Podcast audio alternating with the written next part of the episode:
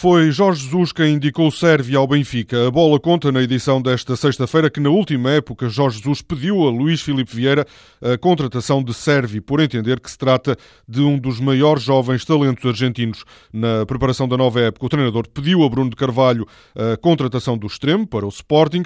Recentemente, o Benfica entrou em campo e garantiu o reforço. Em declarações à bola, o presidente do Rosário Central confirma o acordo com os encarnados e diz que até segunda-feira o negócio ficará fechado.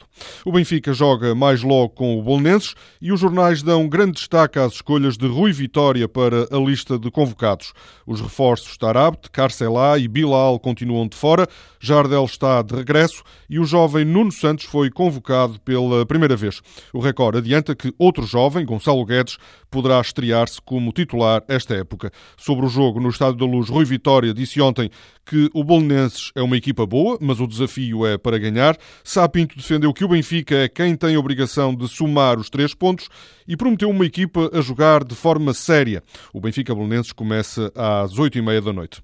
O Diário de Notícias diz que a renovação de Carrilho está longe de um final feliz para os Leões. O jogador e o agente exigem 5 milhões de euros para renovar. O DN acrescenta que o Futebol Clube do Porto continua a seguir este processo com atenção. O Record tem uma versão diferente, escreve que a renovação do Carrilho poderá ficar resolvida entre hoje e amanhã. É essa a convicção dos responsáveis do Sporting. O peruano gostou da última proposta do clube, mas o Diário Desportivo também lembra que falta ainda convencer o empresário de Carrilho.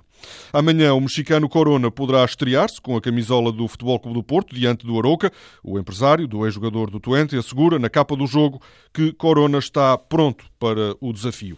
Em Espanha, a imprensa destaca hoje as baixas no Real Madrid. Danilo e Rames lesionaram-se ao serviço das seleções. Os dois antigos jogadores do Futebol Clube do Porto poderão ficar de fora as próximas três ou quatro semanas. Outro protagonista do futebol espanhol nos últimos dias tem sido Piqué. O defesa do Barcelona reagiu em conferência de imprensa aos assobios que lhe têm sido dirigidos em jogos da seleção espanhola. Piqué diz que ouvir assobios no Bernabéu, o estádio do Real Madrid, para ele é como se fosse uma sinfonia.